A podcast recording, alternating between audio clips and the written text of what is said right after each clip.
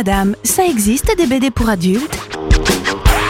Oui, il lit de la BD, mais j'aimerais bien qu'il lise des vrais livres. Toutes les semaines, au moins une BD à lire, c'est Parlons BD sur Sun.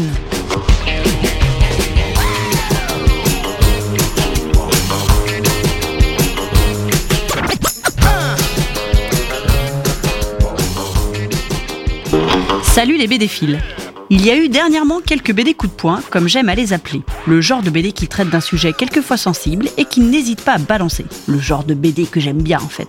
Nous commençons par l'album Dissident Club, publié chez Glénat. C'est ni plus ni moins le récit de la vie du journaliste Taha Siddiqui, lauréat du prix Albert Londres en 2014, né au Pakistan et victime d'un enlèvement et d'une tentative d'assassinat en 2018 dans son pays d'origine. Qui a voulu le faire taire? Daesh et les autorités pakistanaises n'étant certainement pas loin derrière cet événement, Siddiqui, sa femme et son fils ont décidé de s'exiler en France à Paris. Le journaliste vit dans la peur car il se sait menacé par son propre pays. Mais ça ne l'arrête pas et en 2020 il crée le bar Le Dissident Club. Le mot d'ordre vous êtes dissident, vous êtes quelqu'un qui se lève contre les injustices et qui ose en parler Alors rejoignez notre communauté. Ce bar atypique, qui existe grâce aux nombreux dons de ses membres, laisse la parole aux lanceurs d'alerte du monde entier, lors de concerts, de tables rondes ou de stand-up. Il y est question des droits fondamentaux humains, des inégalités, des libertés bafouées, bref, de toute cause politique qui nécessite un combat acharné. Il faut dire que question combat, Sidiki est un grand habitué, en bon délateur des exactions du gouvernement pakistanais. Né de parents respectueux de la religion islamique, il a grandi à Jeddah et a connu une enfance plutôt heureuse. Dans la BD, avec l'aide du dessinateur-scénariste Hubert Maury, il raconte comment, au fur et à mesure de leur déménagement et de leur fréquentation, ses parents se sont radicalisés et sont, a fortiori, devenus de moins en moins tolérants. Chose étonnante cependant, alors qu'ils inscrivent Taha à l'école coranique, ils font ensuite le choix de le changer d'établissement pour le mettre dans une école privée. Il faut croire que le côté enseignement international sonne mieux pour eux et ça déterminera en tout cas le futur de Taha. Les libertés prises avec l'enseignement islamique, notamment de réunir filles et garçons dans une même classe, vont permettre à Taha de découvrir une autre facette de la vie et surtout de commencer à forger son opinion et finalement le mener vers sa carrière journalistique.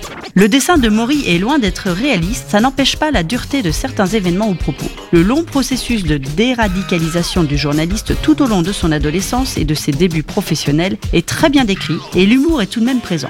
Je suis un petit peu moins fan de la typo utilisée pour les textes, elle est assez énorme et donne l'impression que les personnages sont toujours en train de hurler.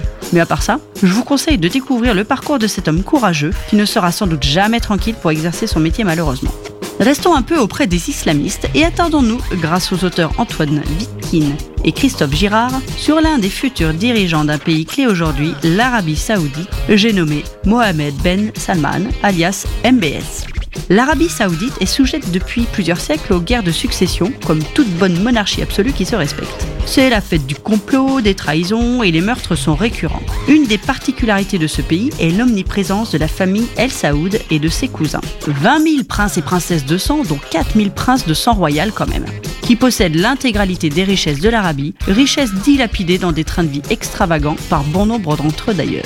En 1955, Salman, le frère du roi Abdallah Ben Abdelaziz Al Saoud, accède au poste de gouverneur de Riyad.